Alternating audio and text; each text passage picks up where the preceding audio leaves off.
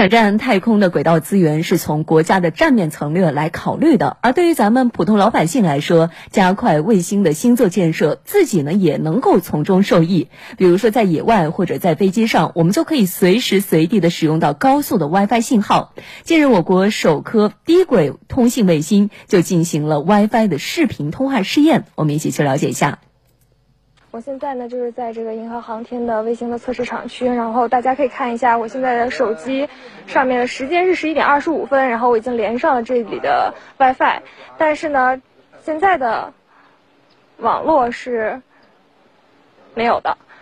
大家可以看到，在我身后，工作人员已经开始对这个天线已经进行测试，包括在房间里，这个工作人员开始进行了测试前的这些准备工作。那么，刚刚得到消息呢，卫星会在十一点三十四分左右的时候过境在北京上空，也就是说，再有六七分钟左右，我的手机就应该可以连上这里的 WiFi，并且视通这里的网络。那么，我们到时候会进行一个视频通话的测试。还有三秒，三、二、一，成功了。通了，通了，通了是吧？可以了，可以了，可以了。哎，可以了，可以了。我们可以看到，这个视频通话现在已经可以打过去了。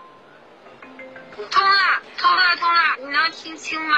可以听到，可以听到。我们这个的视频通话时长大概能在维持多长时间呀？呃，三分钟左右吧。那我们第一次现在是通过卫星信号。打通了视频通话，这个速率什么比正常的地面网络？从速率的角度来说是差不多的啊。但是这个清晰度好像……这个不是由呃瓶颈不不是在卫星链路上面，因为咱们的这个新冠站到互联网之间这个这个接口带宽，其实我们因为是在实验过程中，我们并没有去把它开通到那么大。但是这个不是一个问题，因为我们是只要去申请，我们就可以拿到这个带宽。